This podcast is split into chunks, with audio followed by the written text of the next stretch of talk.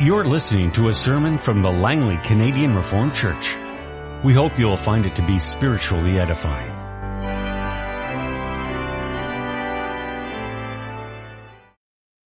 Our reading this afternoon comes from the first book of the Bible, Genesis 2 verse 4 through 3 verse 24. This is the account of the heavens and the earth when they were created. When the Lord God made the earth and the heavens, and no shrub of the field had yet appeared on the earth, and no plant of the field had yet sprung up, for the Lord God had not sent rain on the earth, and there was no man to work the ground, but streams came up from the earth and watered the whole surface of the ground. The Lord God formed the man from the dust of the ground, and breathed into his nostrils the breath of life, and the man became a living being. Now the Lord God had planted a garden in the east, in Eden, and there he put the man he had formed. And the Lord God made all kinds of trees grow out of the ground, trees that were pleasing to the eye and good for food. In the middle of the garden were the tree of life and the tree of the knowledge of good and evil. A river watering the garden flowed from Eden, and there it was separated into four headwaters. The name of the first is Pishon. It winds through the entire land of Havilah where there is gold. The gold of that land is good. Aromatic resin and onyx are also there. The name of the second river is the Gihon. It winds through the entire land of Cush. The name of the third river is the Tigris. It runs along the east side of Ashur. And the fourth river is the Euphrates. The Lord God took the man and put him in the Garden of Eden to work it and take care of it. And the Lord God commanded the man, you are free to eat of any tree in the garden, but you must not eat from the tree of the knowledge of good and evil, for when you eat of it, you will surely die. The Lord God said, it's not good for the man to be alone. I will make a helper suitable for him. Now the Lord God had formed out of the ground all the beasts of the field and all the birds of the air. He brought them to the man to see what he would name them. And whatever the man called each living creature, that was its name. So the man gave names to all the livestock, the birds of the air, and all the beasts of the field. But for Adam, no suitable helper was found. So the Lord God caused the man to fall into a deep sleep. And while he was sleeping, he took one of the man's ribs and closed up the place with flesh. Then the Lord God made a woman from the rib he had taken out of the man, and he brought her to the man. And the man said, This is now bone of my bones and flesh of my flesh. She shall be called woman, for she was taken out of man. For this reason, a man will leave his father and mother and be united to his wife, and they will become one flesh. The man and his wife were both naked, and they felt no shame. Now the serpent was more crafty than any of the wild animals that the Lord God had made. He said to the woman, did God really say you must not eat from any tree in the garden? The woman said to the serpent, we may eat fruit from the trees in the garden, but God did say you must not eat fruit from the tree that is in the middle of the garden, and you must not touch it or you will die. You will not surely die, the serpent said to the woman, for God knows that when you eat of it, your eyes will be opened and you will be like God, knowing good and evil. When the woman saw that the fruit of the tree was good for food and pleasing to the eye and also desirable for gaining wisdom, she took some and ate it. She also gave some to her husband who was with her and he ate it. And the eyes of both of them were opened and they realized they were naked. So they sewed fig leaves together and made coverings for themselves. Then the man and his wife heard the sound of the Lord God as he was walking in the garden in the cool of the day, and they hid from the Lord God among the trees of the garden. But the Lord God called to the man, where are you? He answered, I heard you in the garden and I was afraid because I was naked, so I hid. And he said, who told you that you were naked? Have you eaten from the tree that I commanded you not to eat from? The man said, the woman you put here with me, she gave me some fruit from the tree and I ate it. Then the Lord God said to the woman, what is this you have done? The woman said, the serpent deceived me and I ate. So the Lord God said to the serpent, because you have done this, Cursed are you above all the livestock and all the wild animals. You will crawl on your belly and you will eat dust all the days of your life. And I will put enmity between you and the woman, between your offspring and hers. He will crush your head and you will strike his heel. To the woman he said, I will greatly increase your pains in childbearing. With pain you will give birth to children. Your desire will be for your husband and he will rule over you. To Adam he said, because you listened to your wife and ate from the tree about which I commanded you, you must not eat of it. Cursed is the ground because of you. Through painful toil you will eat of it all the days of your life. It will produce thorns and thistles for you, you and you will eat the plants of the field. By the sweat of your brow you will eat your food until you return to the ground, since from it you were taken. For dust you are, and to dust you will return. Adam named his wife Eve because she would become the mother of all the living. The Lord God made garments of skin for Adam and his wife and clothed, clothed them. And the Lord God said, the man has now become like one of us, knowing good and evil. He must not be allowed to reach out his hand and take also from the tree of life and eat and live forever. So the Lord God banished him from the Garden of Eden to work the ground from which he had been taken. After he drove the man out, he placed on the east side of the Garden of Eden cherubim and a flaming sword flashing back and forth to guard the way to the tree of life. Our text this afternoon is the Word of God as it's summarized and confessed in Lord's Day 3 of the Heidelberg Catechism. Did God then create man so wicked and perverse? No. On the contrary, God created man good and in his image. That is, in true righteousness and holiness, so that he might rightly know God his creator, heartily love him, and live with him in eternal blessedness to praise and glorify him. From where then did man's depraved nature come? from the fall and disobedience of our first parents, Adam and Eve, in paradise. For there our nature became so corrupt that we are all conceived and born in sin. But are we so corrupt that we are totally unable to do any good and inclined to all evil? Yes.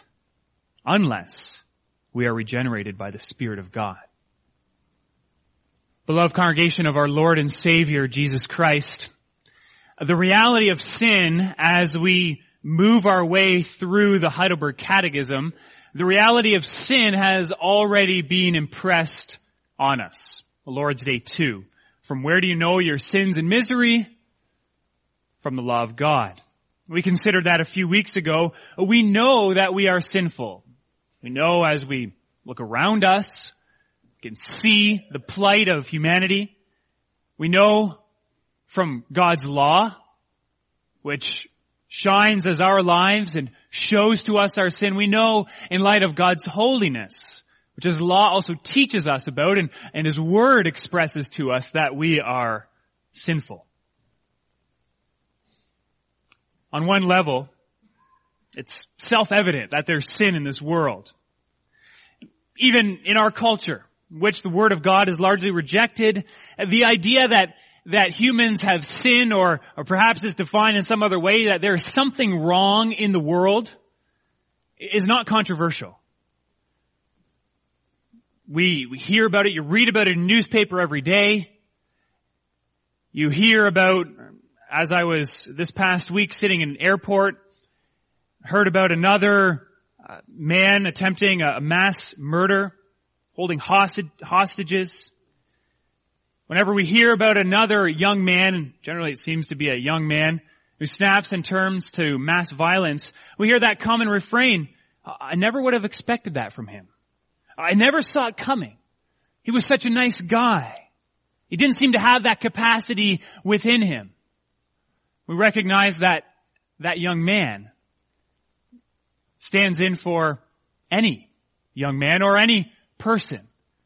That capacity is there within us. And as we noted in Lord's Day 2, it's, it's not only violent crime, of course, for which we have a capacity, but that we are pervasively filled with, with self-interest, self-focus, and God-forgetfulness. We were made for the glory of God, but as human beings, in a general sense, we live our lives forgetful or even in denial of the God who made us rather than glorifying Him. And so we saw that God's law, as it, as it teaches us how we are to live, how we are to live in His image, how we are to live according to His will, God's law in fact exposes the depth and the breadth of our sin. Now the question that quite naturally comes and it, it flows very naturally in the catechism in understanding sin, understanding our world, understanding our own hearts is the question, now, where did all this come from? Where did all this come from? How did this start? How did we get here? Was it always this way? Stepping back from the Word of God for a moment, considering the ideas, philosophies that have been in our world, you realize that this idea of, of how did we get here into this fallen state, into this broken world, has been a question that many people have tried to answer in various ways. And at various times, different ideas have been popular. In ancient times, the narrative of eternal dualism was the popular idea of the day. It was the favorite of many ancient philosophers and ancient religions. The idea that there has always been a struggle between two forces, between good and evil. All the way back in time, there was good, there was evil, they were at odds, the world was created out of this struggle, and the world continues to reflect this struggle in the way that life carries out.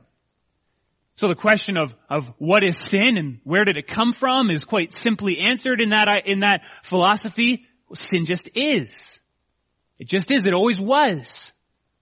Sin always has been in the struggle between good and bad.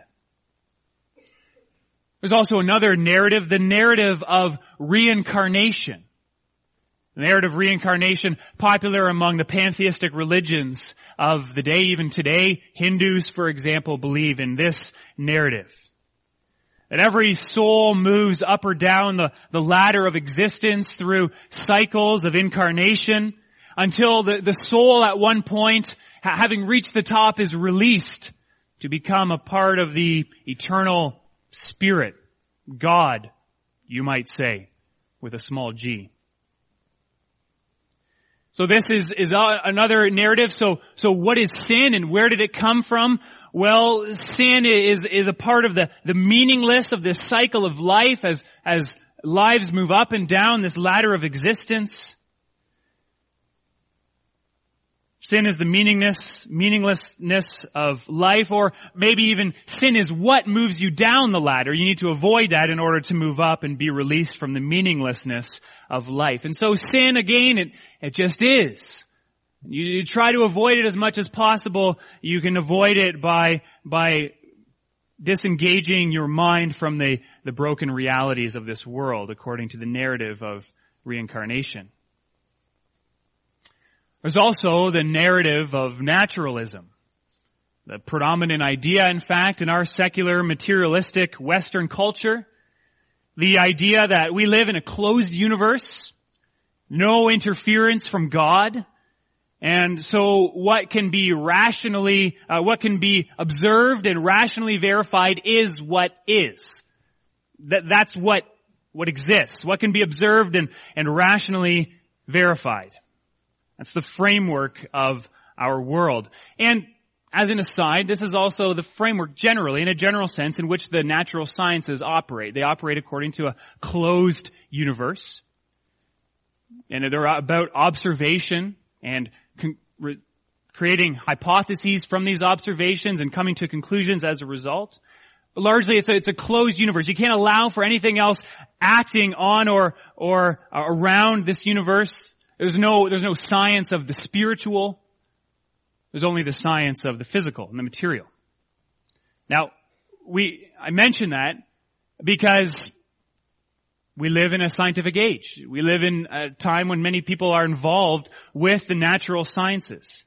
It's important for us to realize that, that those assumptions about a closed universe are there in the natural sciences and that's just the way it is.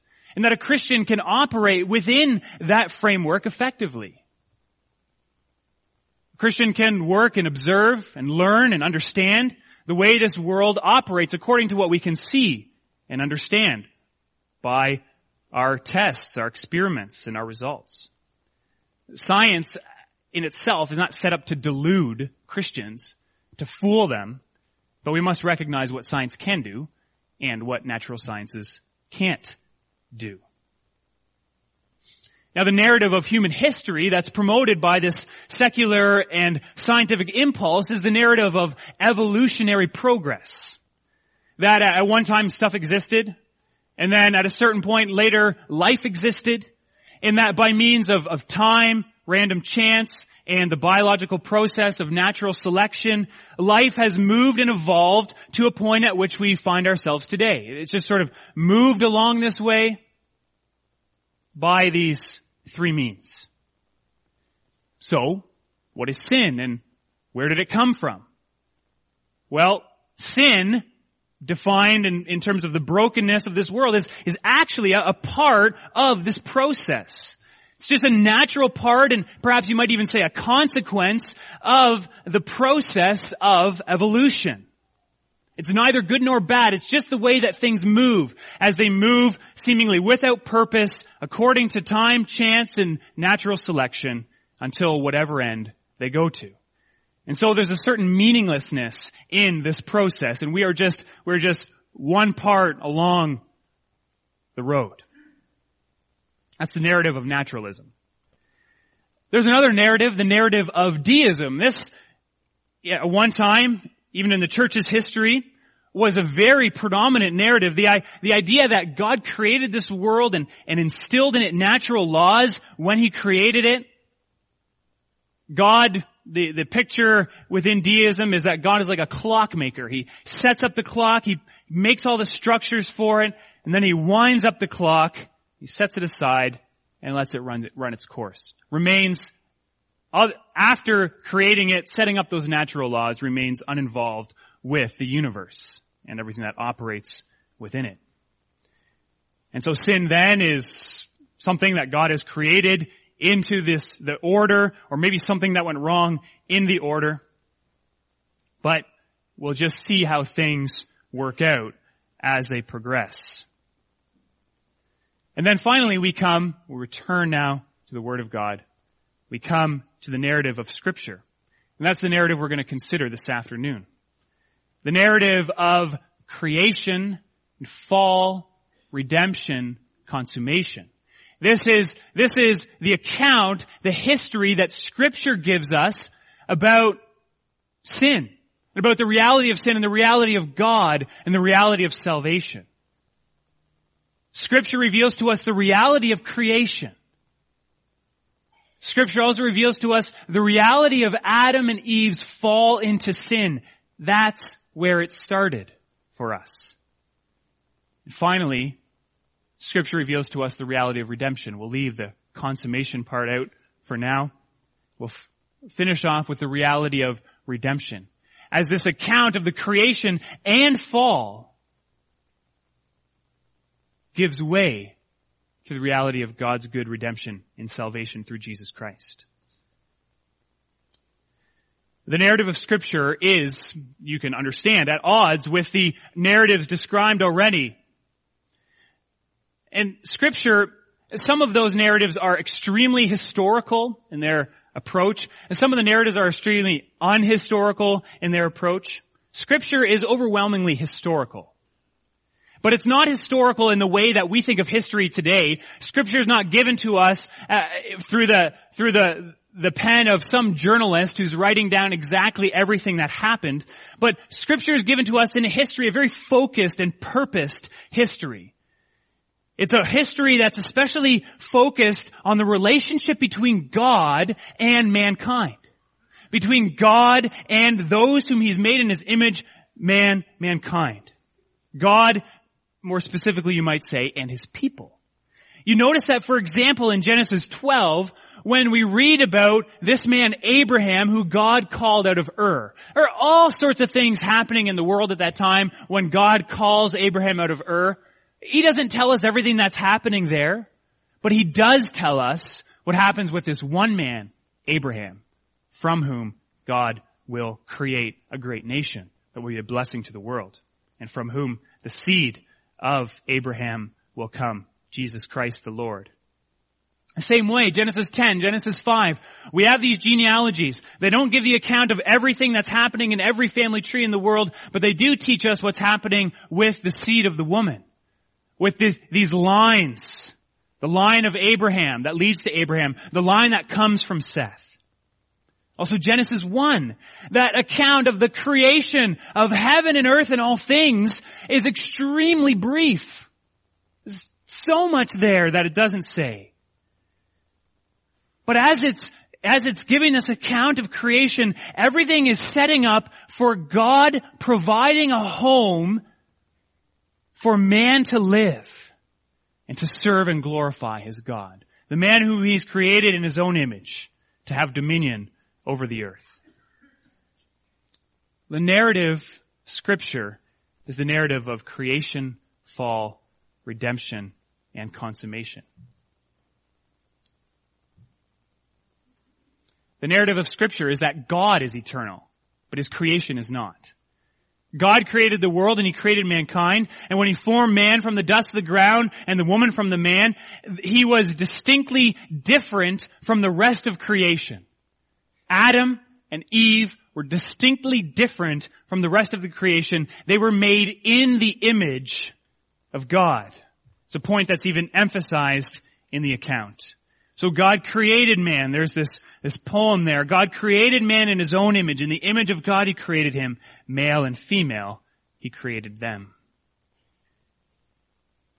So from this account of the faithful and true word of God, we understand that the reality of sin is obvious from the world around us, from a consideration of our hearts and lives, and from the law of God, but that this was not how we were made.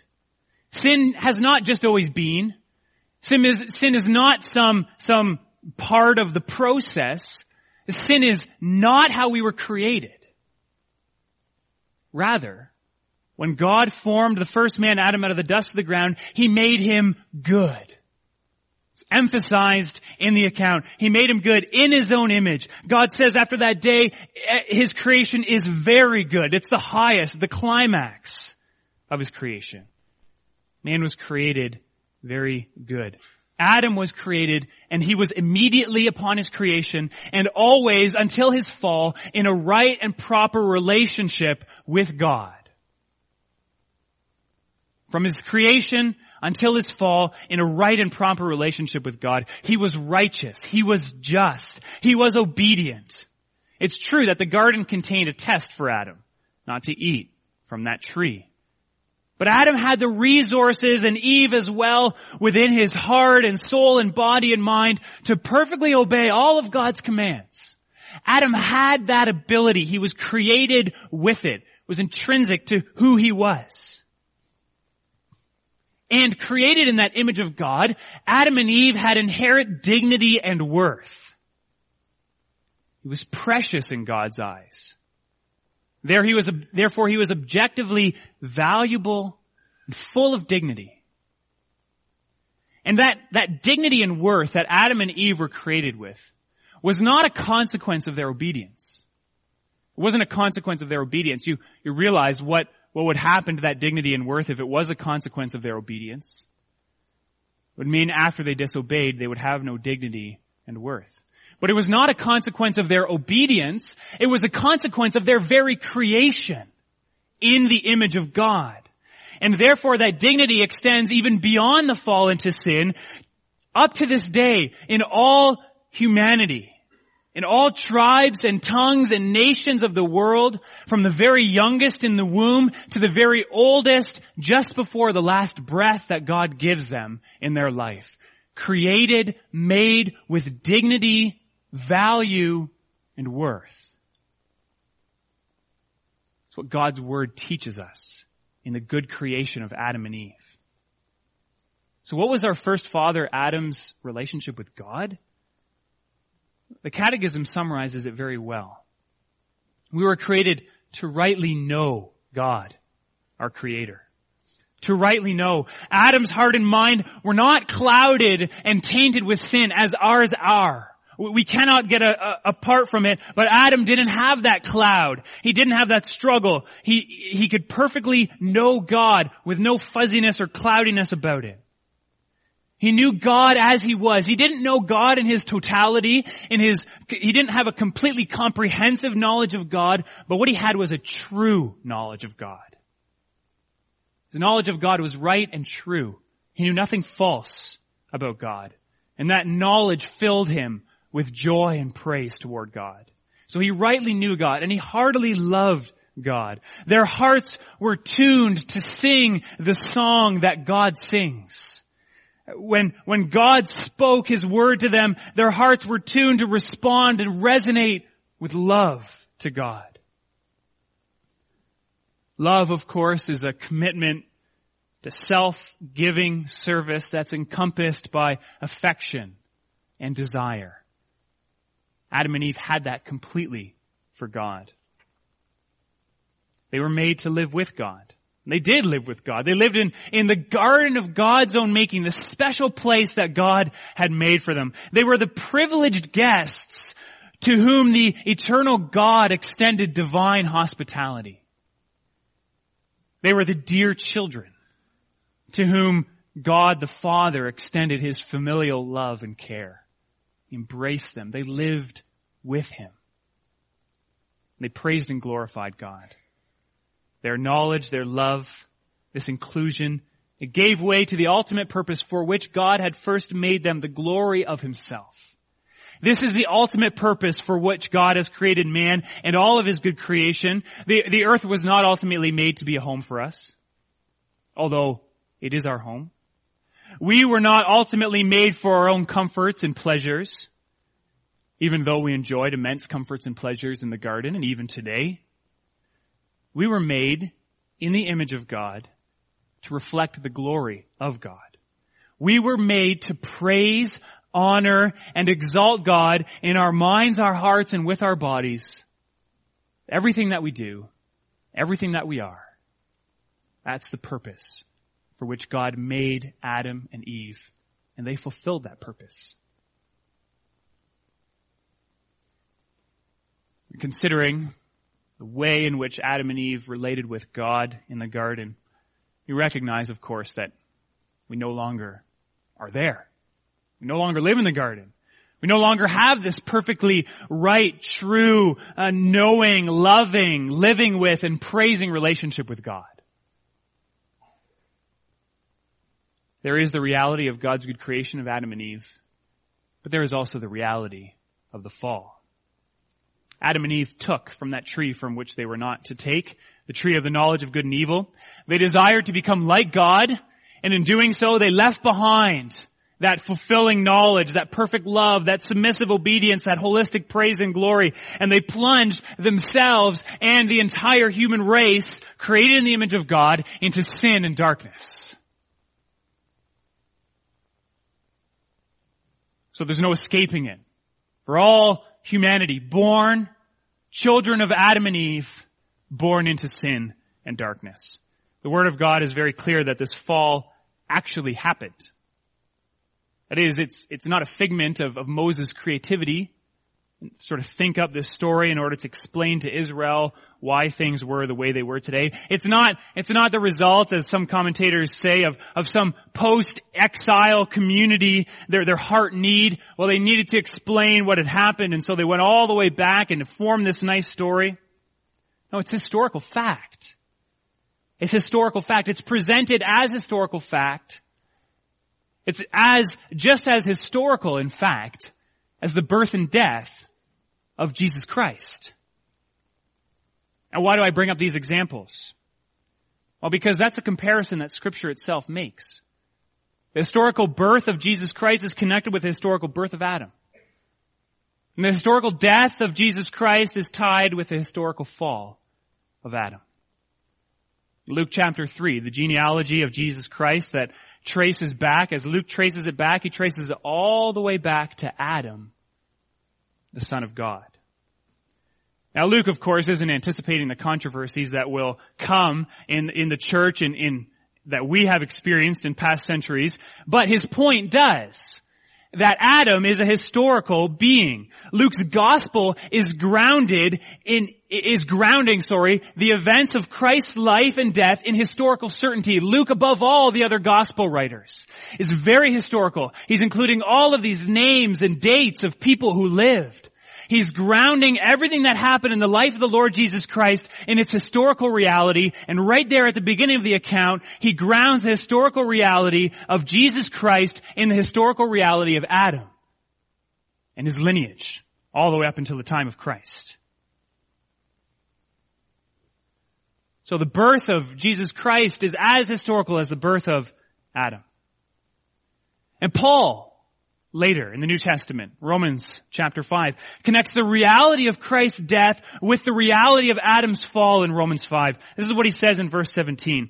For if, by the trespass of the one man, he's speaking about Adam there, he says his name earlier, death reigned through that one man, how much more will those who receive God's abundant provision of grace and of the gift of righteousness reign in life through the one man, Jesus Christ? Paul, by the power of the Holy Spirit, full of scripture in his mind and his heart, he understands the reality of the death and the resurrection of Jesus Christ. Now you need to put yourself into Paul's space here. Paul was a man who at one time persecuted the church. His entire life was given to fighting against the church, to fighting against those who confessed Jesus Christ as their Messiah, because he said there could be no such thing. There is no risen Messiah. You are deluded. You are wrong. You are dangerous. I'm going to throw you in prison or put you to death for what you preach. But Paul was a man changed. Why? Because he was walking along a road to Damascus and suddenly before him was the risen Lord Jesus Christ. In the flesh. He saw him. He knew he was real. And so Paul's life changed completely at that point because now he had seen the risen Christ.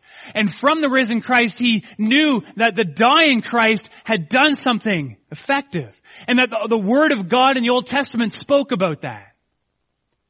Paul's life became grounded, staked in up until giving his own life in the reality of Christ's death and resurrection. Putting that work of Jesus Christ on the cross, followed by his resurrection, together with the scriptural account of the entrance of sin and death through Adam, Paul made sense of this narrative of scripture. He saw it. Just as Christ truly did die and rise again. Just as Adam truly did sin. So we have salvation.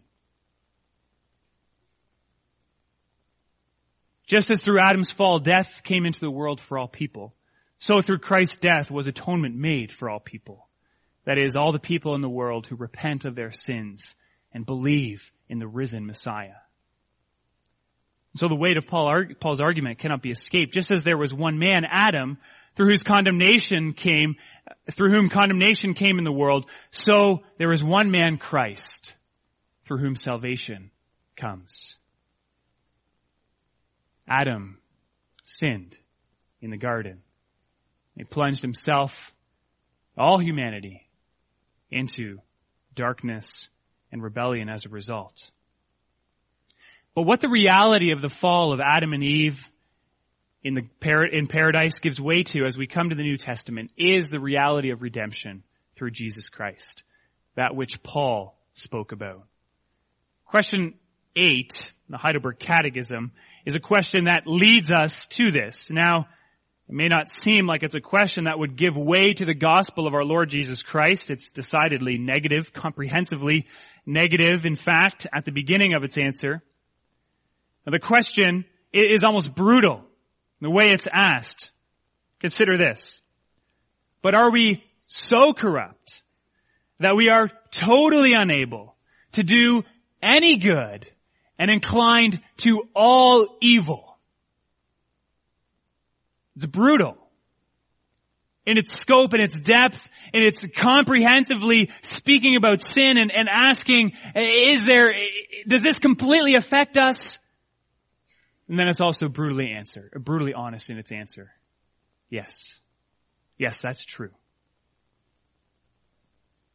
The only answer from scripture Understanding both our good creation and our fall is yes. Yes, we are fallen.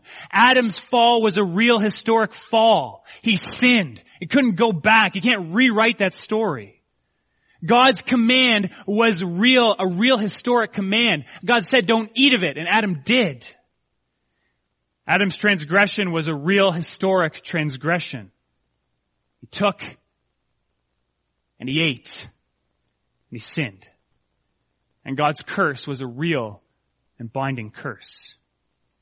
But that first Adam that scripture reveals is not the only Adam that scripture reveals. In fact, the word of God is relentless in, in pointing toward, in driving toward, in revealing throughout the Old Testament in shadows, in types, in prophecies, the second Adam, the one whom the Gospels reveal, the one whom Paul wrote of, the, of Jesus the Christ, the incarnate Son of God, born of the Virgin Mary, the second Adam who has come to bring salvation to all those who are lost in sin in the first Adam. And this Jesus did truly die on the cross for sin, sin and did truly rise victorious and, and vindicated from the grave. This Jesus ascended into heaven and sends out his spirit into the world and into the hearts of sinners, corrupt children of Adam.